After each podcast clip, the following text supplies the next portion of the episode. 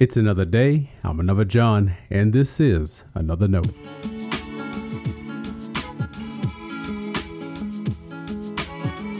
Today's edition of Another Note is titled Stay Blessed.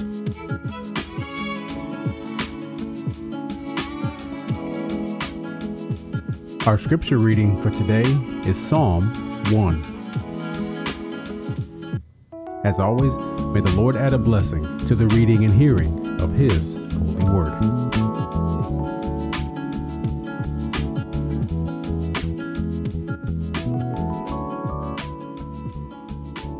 Happy are those who do not follow the advice of the wicked, or take the path that sinners tread, or sit in the seat of scoffers. But their delight is in the law of the Lord, and on his law they meditate day and night. They are like trees planted by streams of water, which yield their fruit in its season, and their leaves do not wither. In all that they do, they prosper. The wicked are not so, but are like chaff that the wind drives away. Therefore, the wicked will not stand in the judgment, nor sinners in the congregation of the righteous.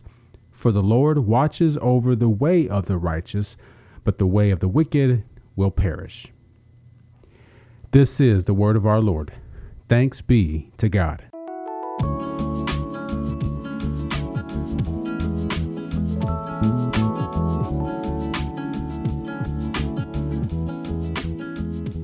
For 20 years, I've closed all my emails with Stay blessed. That's also how I end every daily devotional. I even sneak in a quick benediction. When I'm done babbling, I say, Stay blessed dot dot dot John. Ellipsis points normally indicate a pause in thought. I use the three dots to offer a final blessing in the name of God the Father, Son, and Holy Spirit. I started that when I internalized Psalm 1. It's my favorite. All the emotions the Psalms allow us to express begin here. It frames how we pursue God with our lives as we read any part of Scripture. We're either delighting in the law of the Lord or not. The NRSV calls us happy when we do. I first heard Psalm 1 call us blessed when we do. And that's where the emails came in. Psalm 1 offers us a clear vision of what it means to be blessed. It's our willingness to know God's Word. But why? Let me reuse an illustration. It hasn't been that long since I talked about Wordle, the online word puzzle.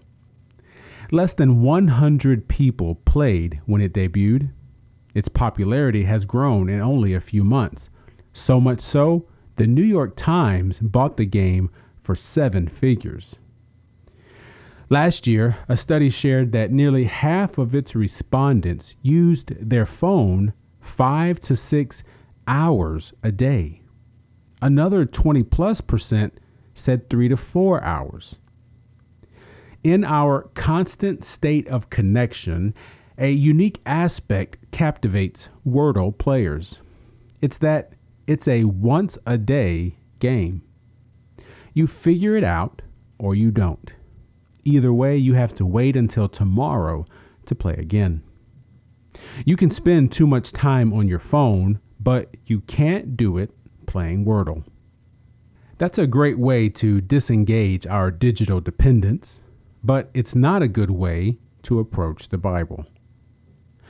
Daily devotionals and quick Bible readings are helpful, but they can lead us to believe the point of reading the Bible is just to read it. And there's nothing wrong with reading the Bible, of course. Notice, though, the blessing of Psalm 1 isn't reading the Bible, it's delighting and meditating on it day and night. That begins with reading, but it doesn't end there.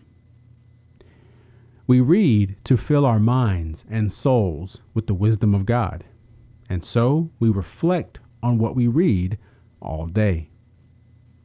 Reading a passage of Scripture isn't merely a nice way to start or finish your day, it's a blessed way to fill your day. According to the psalmist, we're blessed if we reflect on God's Word all day. So, stay blessed. Thanks for always supporting Another Note. This is our daily devotional. I'll keep writing and recording as long as you keep listening and we keep growing. If you ever find another note on iTunes or anywhere else podcasts are available, make sure to leave a review so others can join us. And the easiest way to connect with me is online at anotherjohn.com. God be with you.